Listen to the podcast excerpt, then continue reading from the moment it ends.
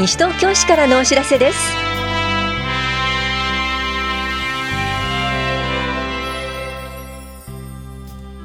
今日は男女共同参画週間事業と講演会。学校教職運営審議会委員募集などについてお知らせします。インタビュールームお話は西東京市生活福祉課の衣笠幸太郎さんと地域福祉コーディネーターの川崎圭さん。テーマはホットネット推進員登録研修会です。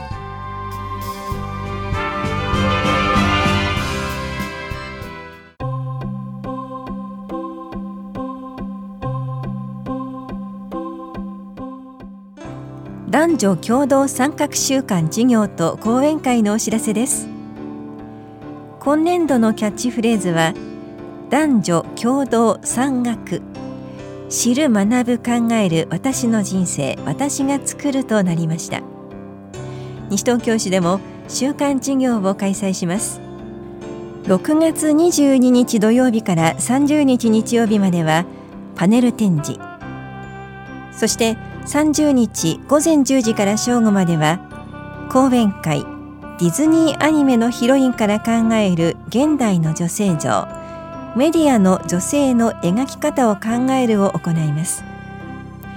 ジャーナリストのジブ・レンゲさんを講師に迎え夢見るプリンセスたちの幸せ像の変化を通して現代女性の生き方を考えていきます。会場はいずれも住吉会館ルピナスです。講演会は保育もあります。お聞きになりたい方は電話かメールに保育の有無などを明記の上件名を男女参画講座としてお申し込みください。定員は40人で申し込み順となります。お申し込みお問い合わせは男女平等推進センターまでです。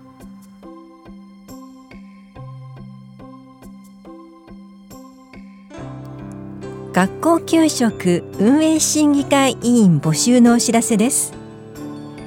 これは学校給食に関する事項の検討を行う委員会で募集しているのは西東京市立小中学校の保護者8人です。他の付属機関委員との兼任はできません。任期は9月から2年間で報酬は1日1万800円。会議の開催は不定期です。選考は作文で行います。学校給食についてと題し800字程度にまとめて提出してください。応募の方は6月14日までに児童生徒の在籍校学年過去の市の審議会などに参加したことのある場合は活動歴を明記し本屋庁舎3階学校運営課へ郵送または持参してください。提出された書類は返却しません。詳しくは学校運営課までお問い合わせください。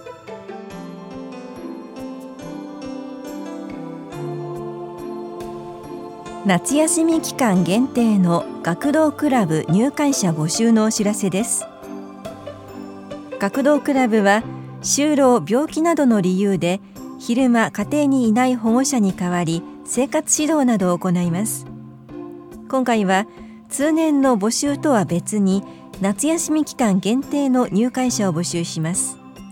ただし保護者が就労しておらず給食活動中の場合は申請できません。入会期間は夏休み期間中で対象となるのは小学1年生から4年生までです。ただし障害児は6年生までとなります。申請用紙は棚視庁舎1階の児童青少年課法屋庁舎1階の市民課各児童館各学童クラブでお配りしています。また市のホームページからダウンロードすることもできます。入会ご希望の方は今月21日までに必要書類を揃えて児童青少年会へ持参してください。施設の利用状況と申請状況により希望の学童クラブに近接する学童クラブになる場合や入会できない場合があります。なお現在入会申請し待機中の方も別途入会申請手続きが必要です。詳細は入会案内や市のホームページをご覧ください。児童青少年課からのお知らせでした。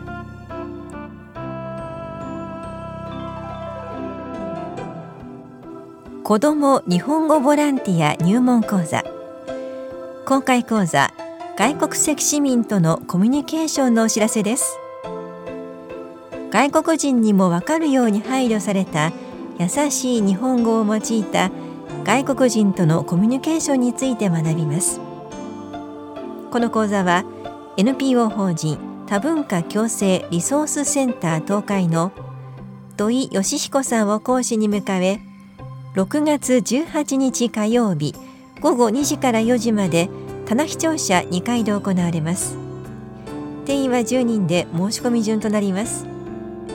受講ご希望の方は6月14日までに電話かメールでお申し込みください。お申し込みお問い合わせは法屋庁舎文化振興課までです。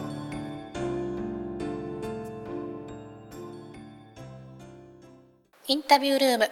お話は西東京市生活福祉課衣笠幸太郎さん。地域福祉コーディネーター川崎圭さん。テーマはホットネット推進委員登録研修会について。担当は近藤直子です。6月25日の火曜日ホットネット推進員登録研修会が行われます。まず衣笠さんにお伺いします。ホットネットというものはどんなものなんでしょうか？はい。ホットネットとは西東京市が平成22年度から取り組んでいるホッとする街ネットワークシステム略称をホットネットという仕組みで西東京市民の誰もが住んでいてほっとできる地域になるようにさまざまな人やサービス関係機関を地域福祉コーディネーターという役割を担う職員がつないで地域の課題を解決していくネットワークのことです。西東京市ではこの取り組みを西東京市社会福祉協議会に委託仕事をお願いして行っています。はい今、衣笠さんのお話の中で、地域福祉コーディネーターという言葉がありました。この地域福祉コーディネーターというのはどういうものでしょうか？はい、地域福祉コーディネーターは、地域の課題や困りごとを地域の皆さんと一緒に解決する調整役のことで、社会福祉士などの資格を持った専門職員が担当しています。市内を4つのエリアに分けて担当し、例えばどこに相談したらいいかわからないというようなお困りごとをご相談いただいて内容によっては市などの関係機関であったり地域で活動しているボランティア団体サークルにつないだりというようなことを行っています。普段は市役所法屋庁舎1階と田無総合福祉センター1階の2カ所に設置されたホットネットステーションという事務所にいます。はい。今回6月25日にはホットネット推進員登録研修会が行われるということですが衣笠さんホットネット推進員というのはどういうものですか？ホットネット推進員は自ら地域の課題や困りごとを発見し地域の中で解決することが難しい事例については地域福祉コーディネーターへつなぎ解決のために協力してくださる市民の方のことです。登録研修を受けた市内在住在勤の方ならどなたでもなることができます。今回の登録研修会では実際にホットネット推進員として登録していただいている方にも活動についてお話しいただく予定です。さてそれでは登録研修会の当日の内容については地域福祉コーディネーター川崎圭さんに伺っていきます。川崎さん当日はどんな内容になりますか？はい、えー、研修会の内容としましては、ホットネットという事業の成り立ちや、私たちコーディネーターの役割、実際の動きなどの説明をさせていただき、その中で推進員さんに何を担っていただくのかをお話しさせていただきます。また、ホットネット推進に協力していただいている方に、えー、携わっている地域活動についてお話しいただきますので、えー、地域での活動に関心のある方は参考にしていただけるかと思います。それでは当日の詳しい日時、そして会場を教えてください。はい、6月25日火曜日の14時から15時半までを予定しております。場所はイングビル3階の第1、第2会議室になります。申し込みはいかがでしょうか？はい、申し込みにつきましては、電話、ファックス、メールでの申し込みを受け付けております。6月20日までにお申し込みをお願いいたします。定員は30名で先着順となります。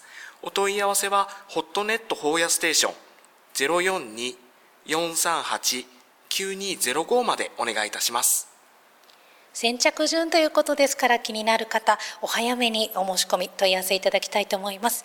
それでは最後に川崎さんからメッセージをお願いします。はい、お住まいの地域で活動に関心のある方、えー、住みよいまちづくりに協力してくださる方、ぜひ登録研修にご参加ください。よろしくお願いいたします。ありがとうございます。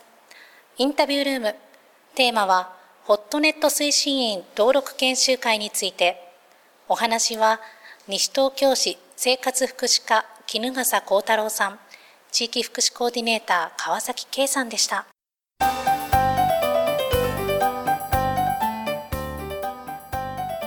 楽しく学ぶ楽して続ける。フレイル予防のための実践講座のお知らせです。硬いものが食べられなくなっていませんか？以前より外出が億劫だったり人と話す機会がなくなってきていませんか？それはフレイルの危険信号です。みんなで楽しくフレイルを予防します。フレイルとは年をとって筋力や社会とのつながりなど心身の活力が衰えていくことです。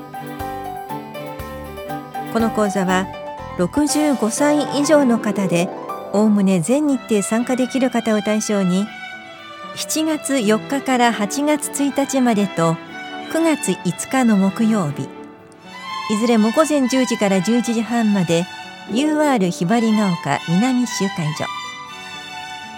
7月3日から31日までと9月4日の水曜日。いずれも午前10時から11時半まで住吉老人福祉センターで行われます。講座ではフレイル予防のための運動食事お口のケアについて学びいつまでも生き生き生活するための術を学びます。費用は1回150円で定員は各回25人。申し込み多数の場合は抽選となります。各種講座に参加したことがない方を優先します。受講ご希望の方は6月20日までに電話またははがきで講座名と希望のコースを名義の上お申し込みください。なお他の会場でも実施予定です。順次広報とこの番組の中で募集します。お申し込みとお問い合わせは市役所高齢者支援課までです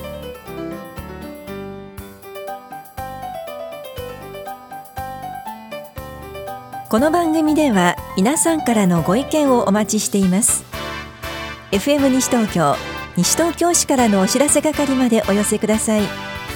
またお知らせについての詳しい内容は広報西東京や西東京市ウェブをご覧いただくか西東京市役所までお問い合わせください。電話番号は042-464-1311 042-464-1311番です。以上西東京市からのお知らせ亀井さゆりでした。